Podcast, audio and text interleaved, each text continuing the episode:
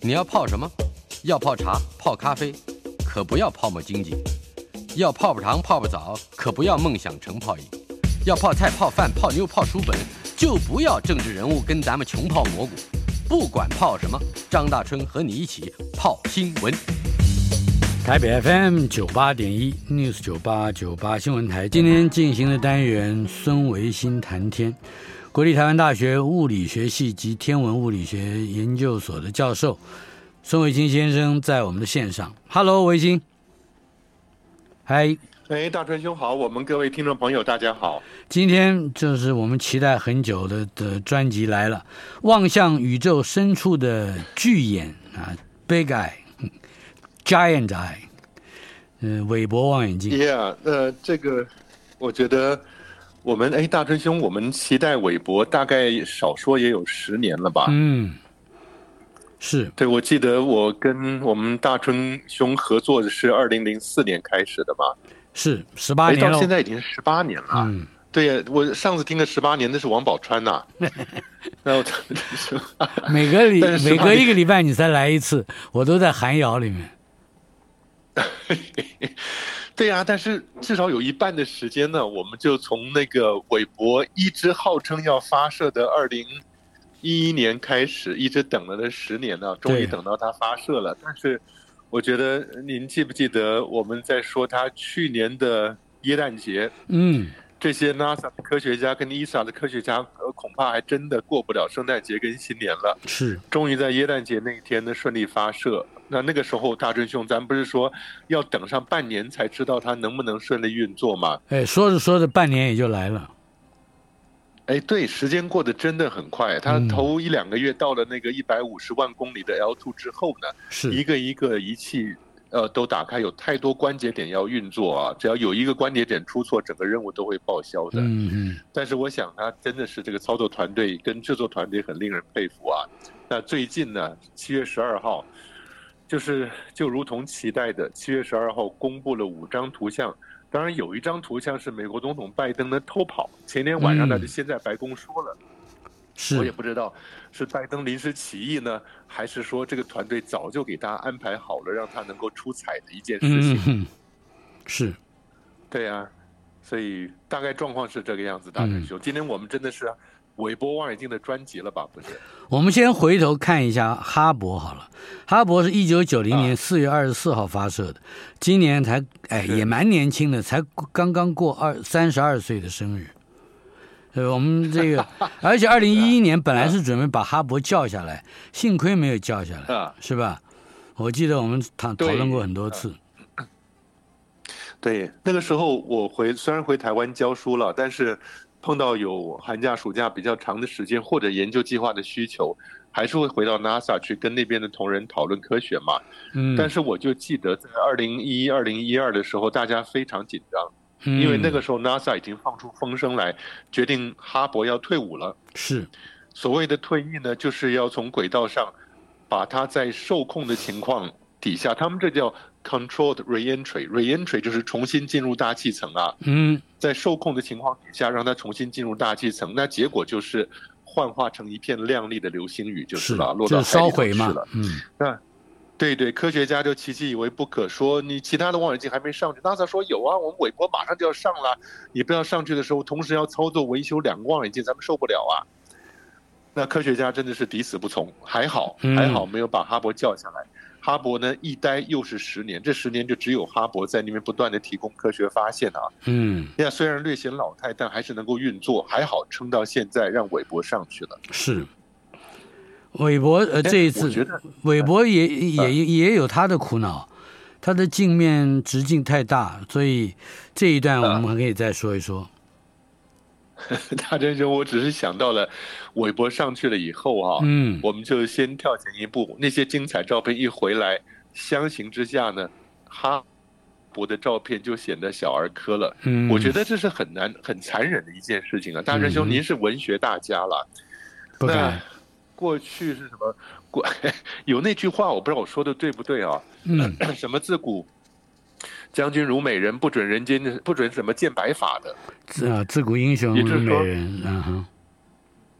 ，yeah yeah yeah yeah，不许人间见白头啊！嗯哼就是只要英雄白头了，那那就怎么样也就不行了。是所以哈勃当时真的是横空出世的，还能够做出非常精彩的贡献。但今天你把哈勃当年曾经拍的照片跟韦伯的摆在一块儿，尤其是很残忍的，他们选择同一个天区做一个进阶的比较，嗯那就是凸显了哈勃在韦伯前面就真的成了 toy，嗯，成了一 个小孩玩具了。是没关系，您说，您先，您先说，哎，对，这这一次我相信新闻里面最重要的一个主题，那就是透过韦伯，也就是新上去的这个望远镜所传回来的图像。嗯、虽然是几张，但是它的呃用我们俗话讲，它厉害的程度是什么，以及这些照片嗯、呃具备的科学意义有什么？比方说米斯特拉尔星云啦、南环状星云啦、史蒂芬第五重星系啦，还有星系团等等，我们一点一点的来说，好吧？嗯，好的，好的。这一次我觉得他们挑了五个不同的影像啊，是是刚好能够彰显韦伯望远镜在整个宇宙不同的尺度上所能做出的绝佳贡献。嗯，那原来我写的那篇文章里面强调的是，我们过去这十年了解的韦伯，它的重点就只有两个，一个是近处的系外行星，嗯一个是远处的早期宇宙。是为什么当时韦伯选择的是红外线？基本上没有什么可见光可言。嗯当年的哈勃望远镜是从紫外到可见光到一点点近红外，嗯也就是它的紫外呢可以到我们肉眼看不到的紫外线，但绝大多数都是可见光。嗯哼那红外线呢，一点点到两三个微米、两三个 micron 的红外线，但是呢，韦伯上去以后，它就从人类肉眼可以看到已经是可见光的边缘的红开始，红光嗯开始，是马上就进入红外线。所以你勉强凑合到一点红光，但是呢，进入红外线以后，咱们肉眼是看不见的，嗯但它竟然可以从近红外到中红外到二十八个 micron 微米，嗯所以你想，相比之下，哈勃就只到两个微米，但是韦伯能到二十八个微米。它对于低温的星球，还有灰尘包裹的恒星，它的能力就远强过了哈勃。嗯哼所以我们就简单来说吧，当时我们看到了韦伯设计成红外望远镜，是像我们这些以前在 NASA 工作是在紫外线的范围跟可见光的范围，每天跑出去外头上山下海去做观测，都是在可见光跟紫外线。觉得嗯那才是啊、呃天命注定的天文观测的波段。一看韦伯选的哈红外线，在搞什么嘛？后来才真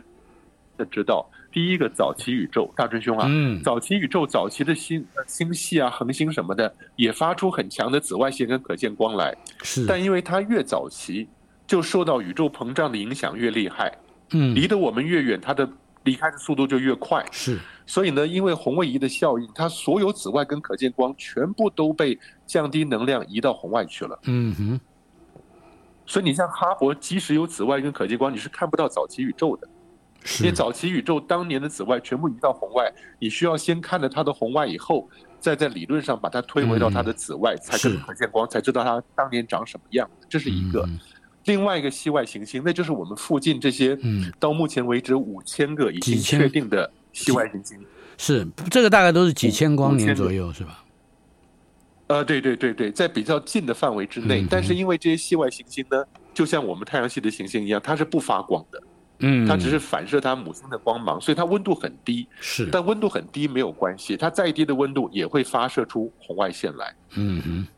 所以这是为什么韦伯选择了红外线的第二个目标，是就是仔细研究这些系外行星。那这五个图像里面，我们就从最后开始讲起，就是系外行星，它有一个行星上大气层里面看得到水跟云跟雾霾。嗯。哦，我觉得这个真的很精彩。那你讲的那是个那个倒系着外来行是星怎么叫倒着来？是从最远的来是吧？呃，那个叫 叫做 WASP，它有一个这啊五张，WASP 图像里面啊呢、是一般我们大家看到的四张很漂漂亮亮的照片，然后有一张它都是像科学数据图表那样点点一点两点的那些啊，嗯那个就是系外行星它的大气层里面的组成了。嗯哼那大师兄，我觉得很精彩的是，它这一个凸起来、凹下去、凸起来、凹下去、凸起来一些点呢，是它有物质存在的光谱线，而这些光谱线上面有四个地方全部都标出来 H2O，嗯，有哎有水，也就是有水，对，因为大气层里面明确的看到它是有水的。嗯，哦，我觉得这个好精彩。那个那个系外行星是地面的巡天观测发现的。是哎，你记不记得我们以前说过，地面有个巡天观测，就搜寻系外行星叫做 WASP，、嗯大黄蜂那个是 WASP， wasp， yeah W A S P 嘛。嗯那它是南半球跟北半球都有，嗯，在加那利群岛啊、跟智利啊什么的，它都去搜寻全天的星星的变化，是找到了这些系外行星以后，交给了韦伯来看，而韦伯还真的在那个系外行星走到它的母星之前，它的母星的光芒被系外行星的大气层里水汽吸收掉了，嗯重新发射出来，它就看得到是。红外线的水的谱线。哦，我觉得这个好精彩。我们看到的这个曲曲折折的曲线，就是代表嗯有水的呃行星所反映出来的呃位置，是这样吗？嗯，对，光谱的意思啊，就是这个光谱是远超过它的它的知识上的威力，远超过光度的照片。嗯，我们看到照片已经欣喜了，看到你说前面那些星云啊，或者星系，觉得好精彩。真正能够给我们物理知识 insight 洞察它内部的物理知识是光谱，是因为它把来自这颗天体的光线整个散开来，你会看到在不同波段，有些起来，有些凹下去。这些光谱线呢，就会告诉你说，在这个天体里面，它有什么元素、什么分子、什么原子，然后它运动的速度有多快，它嗯整个环境有多暴力。哦，我觉得光谱是非常精彩。常常我们以前讲一句话， 大春兄，英文叫做“嗯，一张照片抵过一千个字啊，是”，也就是你讲了半天话，别人不懂，然后你给他一张照片就看到了。明白了，但是呢，后来天文学家加一句话说。一个光谱抵过一千张照片，所以是他们能能看得懂光谱，我们看不懂怎么办？是瞎 子，啊，没没没，对啊，所以你看，啊我觉得话说回来，中研院的天文所，大真兄，你记不记得、哎，中研院天文所的名字叫做天文与天文物理所？是很多人不知道，一看说奇怪了，中研院天文与天文物理与物理所，你你是不小心打重复了是不是？嗯哼，不是，它的天文指的是传统的天文，是而天文物理指的是光谱学开始之后对天体的物理了解。嗯，连这名字我都 Yeah，不太是这弄样得清楚， 你不要说看看懂他 的看懂他的图谱了，嗯啊，没有没有，对不起，我讲到这么一讲，开始讲这个就变得好兴奋。没关系，大真兄，我们回到。好大家，我们一般听众能够看得出来的这几个漂亮的图片吧？是对，那倒过来有一张啊，嗯那个哈勃的，它叫做那个 SMAX 零七二三，SMAX 呢就是南天的大质量星系团。那个哎南 S 前面的 S 讲的是 Southern Sky 南天，啊哈对，南天的，就是在南方南半球的星空才看得到的。但是是反正哈勃韦伯不在乎啊，他反正在地球以外嘛。嗯那那个 MAX M A C 就是指的是 Massive Cluster，就质量很大、星系很多的星系团。嗯那所以这边就特别挑了这个星系团，哼是拍得很深。大春兄啊，他这个大概只拍了大概十个小时左右，啊但同样的深度，哈勃如果要拍到这种深度，他需要拍好几个礼拜。哦所以你一比较之下，几个小时跟好几个礼拜，就知道韦伯的观测能力超过哈勃大概一百倍以上，嗯哼而且他这张照片所显示出来的宇宙深处充满了星系那种感觉，是让人很惊讶的。我们看到那了这是很为多什么光点，美对国不对？独。对，大致就是这样子啊。你看到那些比较亮的、有星芒的，嗯，那就是近处的星星，比较亮的星是星。有盲，但你看嗯到其他的东西，只要不是圆的，只要不是圆的，那全部都是遥远的星系，在不同距离的星系。嗯哼，这个星系这的些有规模，星芒的星啊点，我先讲这个规、呃啊这个那个嗯星系的规模，也就是说不是圆的啊那个形状，它它到底有多大呢？嗯、一般跟我们的银河差不多大。我们的银河啊，跟仙女座星系啊，嗯，都是包含了一两千到两三千亿颗恒星的这样子的星系。是有些像我们银河盘子一状的星系就是两三千亿颗，那有些椭圆状的椭圆星系，像图中央那个蒙蒙的，也就是那个巨大亮星星芒右下角五点有看到方向的那个那个蒙蒙的那个呀那个我们叫椭圆星系，它可能是我们银河的八倍到十倍的质量。哦，也就是大春兄这一个图上面，你仔细算呢，不要看这小小一张图，科学家可以数出来上千个星系，嗯哼，就至少两三千个星系在这张图里面。是。那每个星系如果不要算多，就是我们银河的百分之五十、百分之百吧。那嗯这张图上面那 个所包含的质量，就已经是我们难以想象的丰富了。嗯哼，是，而这张图它所在天上占据的大小嗯啊，NASA 官员跟拜登想办法用拜登听得懂的话跟他说，嗯所以这张图在天上它所占据的视野的大小，就像你拿你的食指上面摆一粒海滩上捡过来的沙子，嗯然后把你手臂伸直了以后，从你的眼睛看那粒沙子的大小。嗯哼，也就是说，它也就在是它整在个天宇上宙里面也不算什么。哦，对对对，就是天上很小很小一个小小的视野。嗯，但是你这样深度曝光了，深度曝光以后哈、你会看到它里边充满了万千星系，这就是我们宇宙的真相。但是大追兄话说回来，是但您说，您说，我刚刚因为顺便想问，那那个星芒就是产生非常多呃这个亮的这个有芒是哎，我光们芒想的，到一块儿去了，嗯大追兄。哎，我就正想讲这个，你好厉害，真的是大追兄啊！嗯，大家看到这个星芒有感觉像什么？看圣诞节的卡片是不是？是是，但实际上呢，这个星芒，您要是仔细跟哈勃望远镜一比较，哈勃也拍出来这些有星芒的照片啊。嗯但这哈勃的照片上的星芒是十字形的，嗯，韦伯是六角形的。是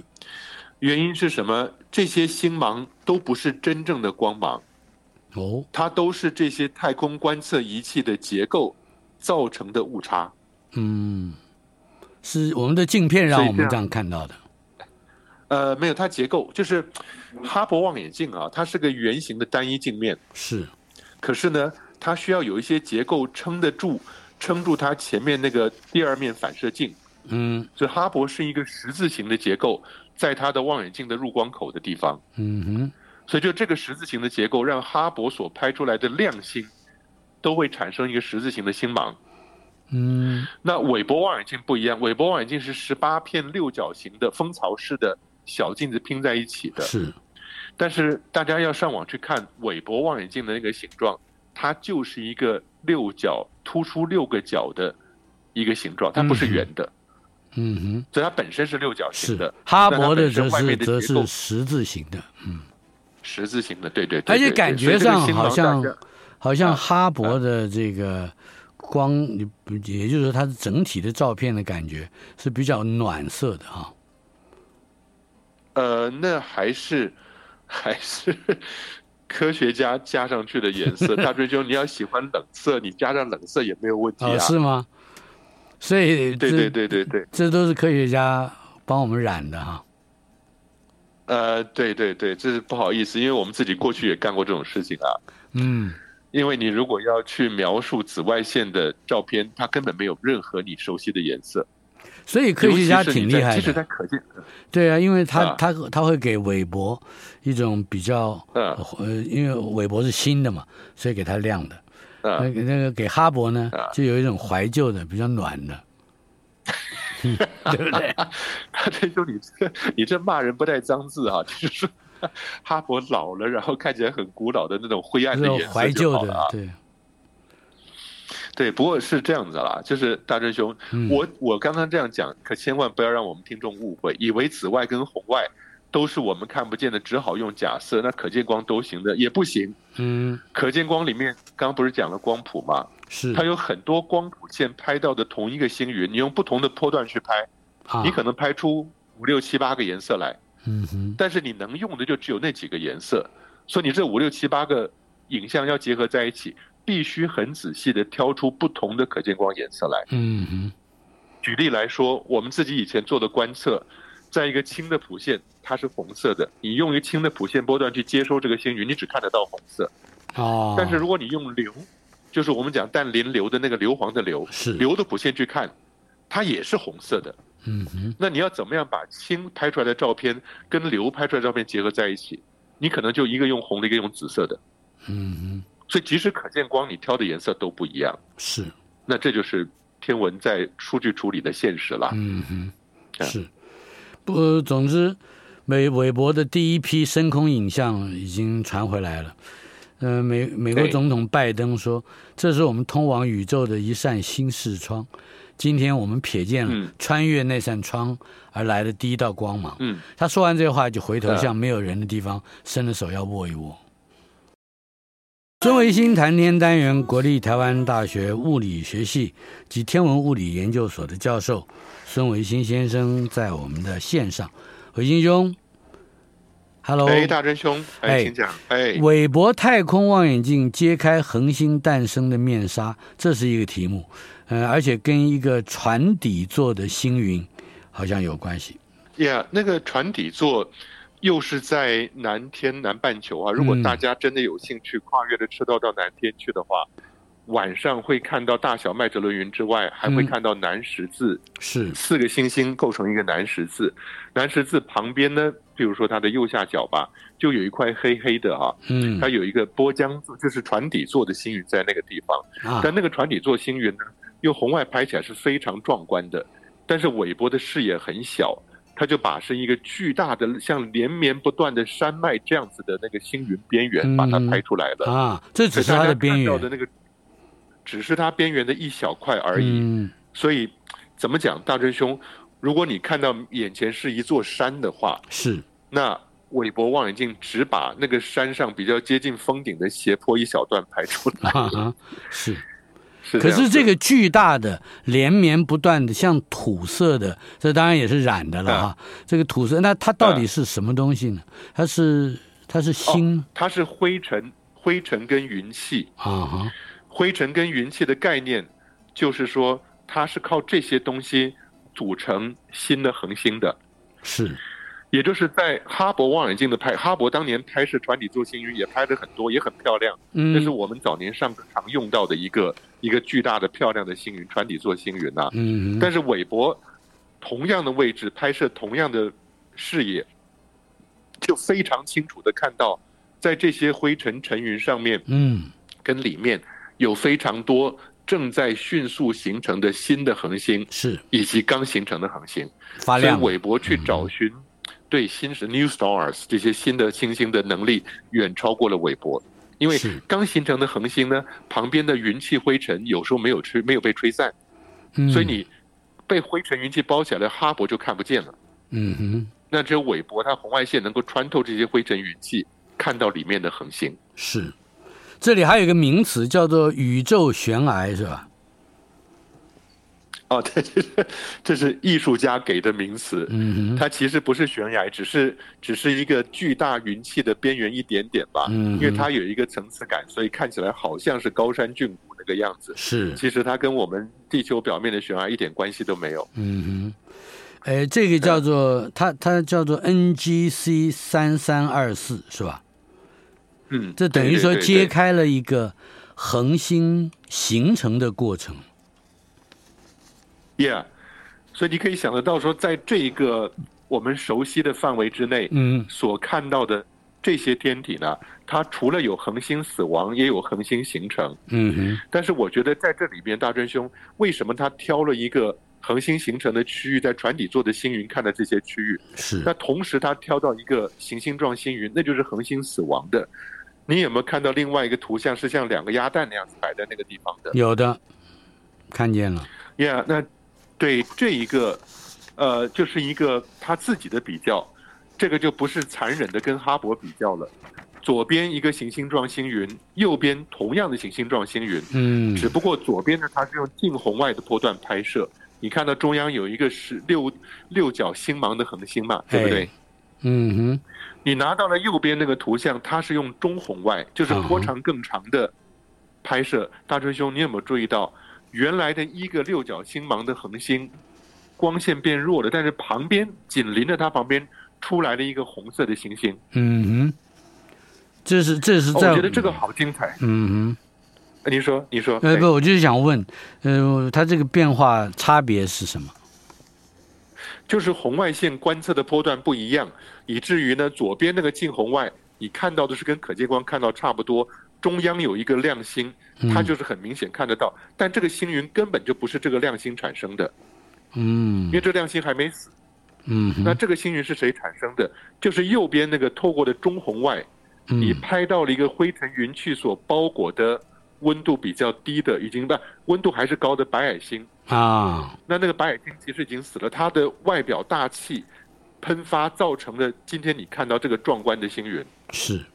但它是这个星星当年跟、跟右边这个星是一个双星系统，彼此紧密环绕的。嗯可是一个星星先死掉了，它把它周遭的大气喷出来，就是你看到的星云。是，事实上这两张照片是同一个星星云，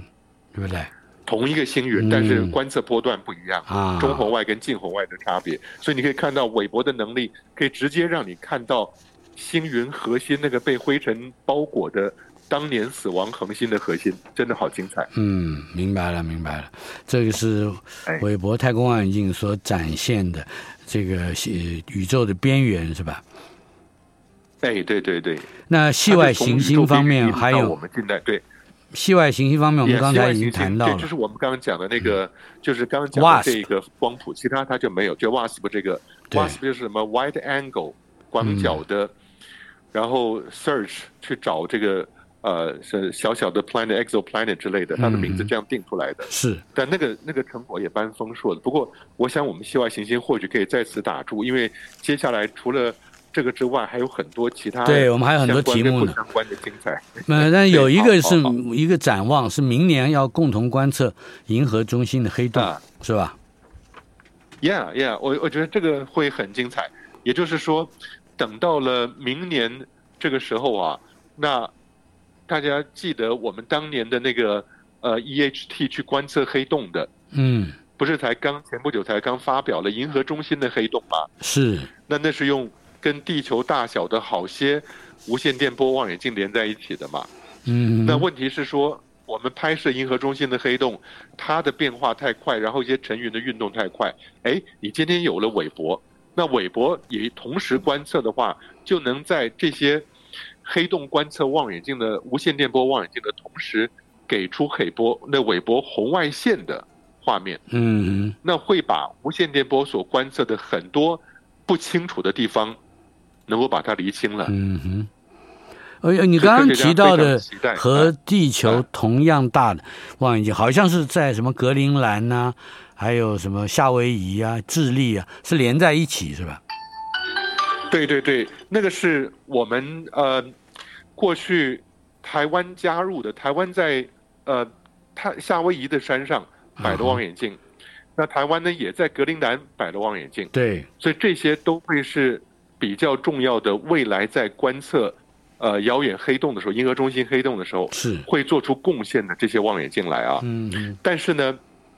如果今天有韦伯同时观测的话，那这些大追兄您刚刚谈到的这几个望远镜所嗯构成的黑洞图像会更清楚，因为它可以把很多误差都借着韦伯的图像把它消去了。也包括了红外线的这个范围是吧？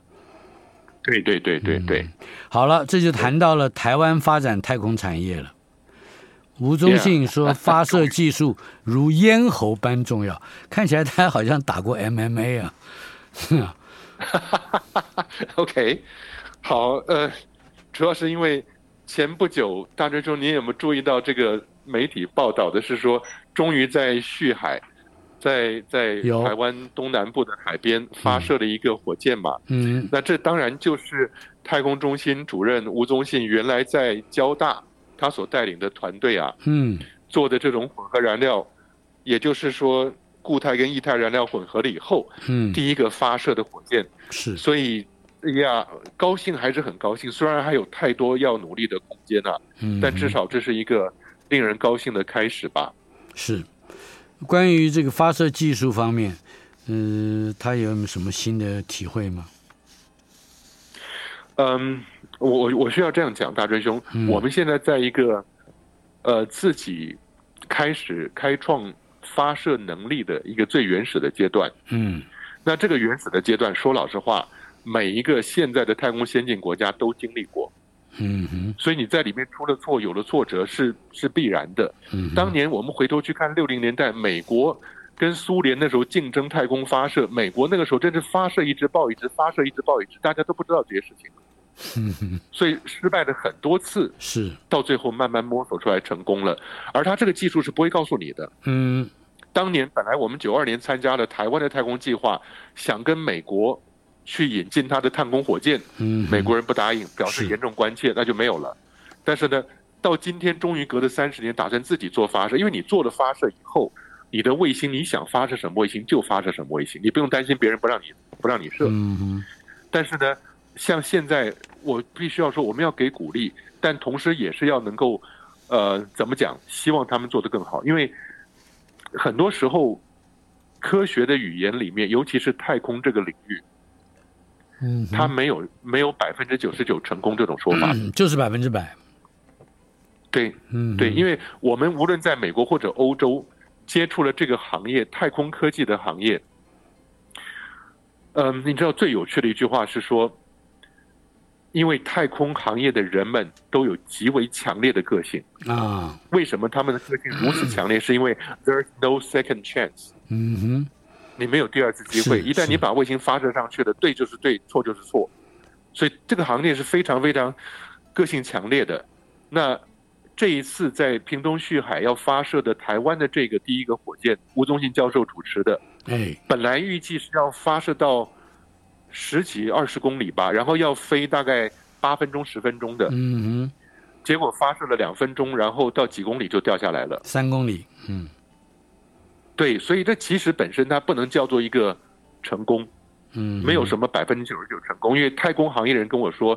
你要成功就是百分之百，嗯，你没有达到这个标准，那就是 failure。所以以前我们在学太空的时候，这就是一个深刻铭记在心的一个一个遵守的规则啊。但是我是觉得都没有问题，挫折跟失败本来就是跟成功联系在一起的，那只是要要要好好面对，然后嗯哼大家国家政府继续持续支持他，给他鼓励。台北 FM 九八点一 News 九八九八新闻台，孙维新谈天单元。Hello，维新，哎，大真兄，欧洲的 Vega Vega C 火箭在美东时间七月十三号成功展开了它的首次飞航，而且把七颗卫星送上离地面六千公里的中地轨道。呃，好像台湾猎风者卫星在年底也会搭这一班火箭升空。我们来谈谈这个话题。 Yeah, yeah，我觉得这这个是蛮蛮精彩的啊、因为猎风者谈了很久，本来可能还呃做不了的，那现在能够做就很好，因为它还是会对我们的气象预测，尤其是极端天候嗯的预预报会有帮助的嘛。那现在要搭欧洲的，因为原来呃很不容易搭到火箭上去的，我不知道它为什么现在都已经排那个 SpaceX 都排不到了啊。嗯但是它现在能够搭到这个欧洲的火箭 Vega C，因为它首飞成功。那首飞的话， 你知道大真兄啊、嗯 v e g a C 才，因为它原来从最早最早的 Vega，、嗯，那后来小型四节火箭嘛，是那现在 Vega C 的一个新版刚成功了以后，可能就会用比较低廉的价钱招揽生意。嗯，这个啊是对那这个是叫做织女星运载火箭，意大利太空总署是啊。哎，我看我因为我每个礼拜都看那个那个 Formula One 方程式啊，那个大赛车，啊看到法拉利的车队我就毛啊，他经常会啊出纰漏的，你知道，就是意大利人很。很很鬼，很很鬼，就是经常会出出纰漏，车子坏啦、然后不能开动啊。啊，哎，这个织女星运载火箭，嗯，居然发射成功，这个还真是不容易。呃呀，那意大利人我们这样讲吧，大真兄，你嗯看到比萨斜塔以后，就知道他们可以用艺术的方式来做科学的事 情了。那没有没有问题，它能够 Vega C 能成功发射首飞了，它它能够射大概三点三公吨的载荷有效的东西啊，嗯送到那个近地轨道去，我觉得这不错啦。因为我们自己这个猎风者大概也就是，我记得也不过就是呃几十公斤吧，嗯两三百一两百公斤的东西，不会很大。还跟着一个货柜上去所以的， Yeah, yeah, yeah，两百我会上去，两百五十公斤。所以呢，如果能嗯上去的话，到了五五六百公里的轨道，还真的能够彰显我们自己几乎是全自制的卫星的能力吧。哎，我觉得这个也充满期待，好不好？嗯是呀，我们有自主设计这个环节，台湾的卫星啊嗯可以自主设计。中油中国石油公司研制了卫星的复材元件，还交给太空中心。谈谈这个，对这一点，大学生我一直觉得我们是要强调这一点的，是整个做太空跟卫星的行业，嗯，它的中下游厂商多的你想不到，尤其是材料，因嗯是为你每一个都是别人都是咽喉，你即使复合材料你没有的话，你你自己想要做卫星，它外层包裹的复合材料，你就得想办法找别人，无论是发射火箭也好，或者你的卫星筹载也好。嗯所以他现在找中油，中油来做这个筹载。其实这个事情很早就开始了，哦，当年。呃，夏威夷山上的无线电波望远镜，中研院就拜托了很多像造船厂什么的来做的，各种各样造船厂跟自行车，台湾自行车做的很棒，啊就哈脚踏车那些杆子的拿来做我们那个无线电波它的支架，是那所以我觉得很多地方都需要培养下游的工业。那所以你看到现在美国跟欧洲，呃，动不动就发射一个卫星，然后说这个卫星值多少钱，一亿美金、两亿美金，它背后所包含的这些长期发展的工业含量，恐怕是几十亿美金的嗯潜在成本是看不到的。是对啊。不过卫星在真空环境里面工作，好像还有比如说温差啦、向阳跟背阳这这种受到太空辐射破坏这些问题哈。嗯，对对对对对，呀，因为它所谓复合材料，它就对于那个温差变化是非常有感的。嗯所以呢，那我们也讲说这些复合材料，如果台湾自己的大企业能够做的话，是那自己能够做的好处是，你放了火箭发射的，要是有挫折失败了，马上去改那个材料，它都是一个累积长期累积知识的经验。嗯，所以我很高兴看到这一点在发展了。是这样。另外就是和美国较劲儿的中国太空站也马上就要落成了。我们有几条新闻跟这个话题是相关的，包括了这个天舟三号撤离太空站呢，问天舱在这个月之内就要发射对接。呃，我们谈谈这些对好吗？好啊，好啊，因为现在看起来大陆的那个太空站进行的还是按照它本身的这个脚步来嗯，做哈。那今年的下半年，它的问天舱跟梦天舱就要上去了。嗯哼，那最近呢，他们是把天舟三号 先拔出来了。嗯，原来天舟三号是接在一起的，是那，现在天舟三号要让出来了，未来问天舱上来就要接到那个点上去了啊。嗯但是呢，问天舱有个好处，它又能够增加太空人在里面休息住宿的地方，啊，同时问天舱门一开就出去外面了。嗯哼，所以在这个月吧，七月份的时候，七月份的时候就已经会打算要发射问天舱了。嗯哼，所以那梦天舱可能再晚一两个月上去。那等到这两个都上去了以后，那中国大陆的太空站基本就成型了。是以后像神舟是带人上去的，天舟是带货物上去的，大概是照这样的规律，然后把这个太空船、太空舱越建越大，大概是这样子。嗯哼哎，越建越大到到什么程度 呢？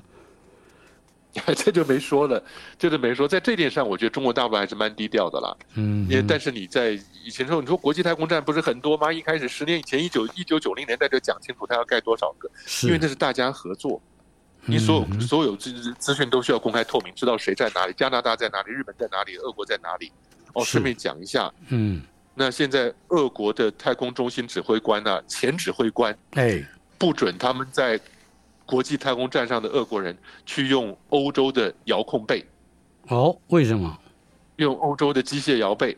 跟跟跟欧洲闹不愉快嘛。哦，那但是这个这个俄国太空指挥官已经被被普京开除了，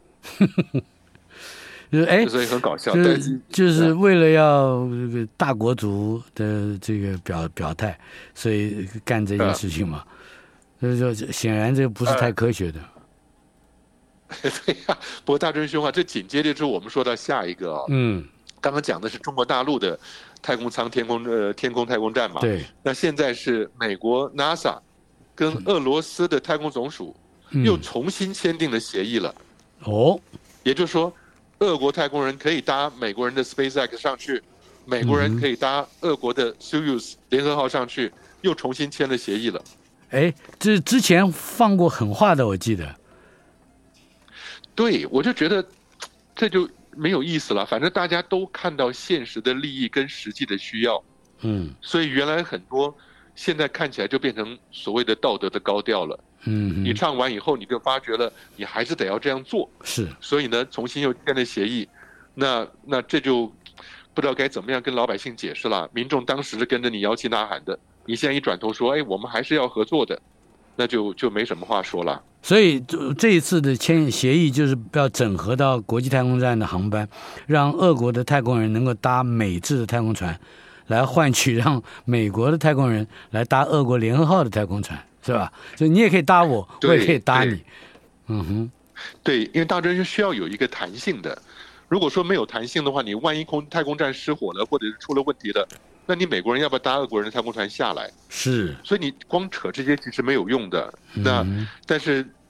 欧洲就那时候很天才，欧洲就跟着美国要去制裁嘛，所以欧洲就说了，原来请俄罗斯帮忙发展送上火星的探测器，那就不做了。嗯哼，那个是火星很重要，欧洲很重要，这个它叫 Mars 的系列啊，正在做就不做了。那俄国就生气了，那你不做就算了，所以我就不让俄罗斯太空人用你欧洲的机械手 臂了。但是后来就被 俄罗，因为这个俄国太空总署署长也是个极端激烈的人啊，嗯，他不是讲吗？说那美国人你要不搭我的太空船，那你就靠弹跳床弹上国际太空站去嘛？你记不记得这句话？嗯， 弹弹对 啊床，对，对哎对对，这没有意思。真的刚没才意我思们对曾经提到了我们台湾的要发射发射卫星发射这个上太空去的这个猎风啊卫星啊，对 这个搭不上 Star Star 呃这个 SpaceX 对不对？嗯，那因为嗯他他他这个他自己的筹载任务可能太多，东西太装装不了了。但是新建的超重型这个助推器在测试的过程啊之中发生意外爆炸的意外，这个是这个事情事故，谈一谈好吗？对，就七月十一号，嗯也就是一个礼拜之前呢、大锤兄，上次我们节目里面就说到了三十三个火箭，是，三十三个 Raptor，它的猛禽火箭。我们不是说猎鹰九号就是有九个猛禽火箭吗？嗯猎鹰重型有二十七个嘛，那猎鹰重型旁边再绑上六个，就是三十三个火箭了。嗯那个是星舰非常重要的一次测试啊。嗯但是呢，他们这次测试地面测试它不发射的，地面测试的时候结果就爆炸起火了。嗯那在附近周遭产生的火灾，当然他们的反应速度也很快了，就想办法让它降温啊、灭火啊什么的。但是火还在旁边烧了两个小时，是，所以这是马斯克的那个星舰任务一个比较大的挫折就是了。嗯哼，我们还有一分多一点点的时间来谈谈 NASA 啊资助水下机器人概念来开发，哦是水行侠吗我？觉得这个很好玩。赶快一分对钟，对对，因为木星的木星木卫二跟土卫二都相信有地下海洋，但是嗯表面是一层冰块。所是以 NASA 是希望呢，把东西摆在冰块表面融化以后，把小机器人放进去。嗯但你万一放进去小机器人找不到生命怎么办？就放进去很多，几十个、上百个。啊大锤兄，你知道这个画面让我想着哪个电影了？哪个电影？骇客任务，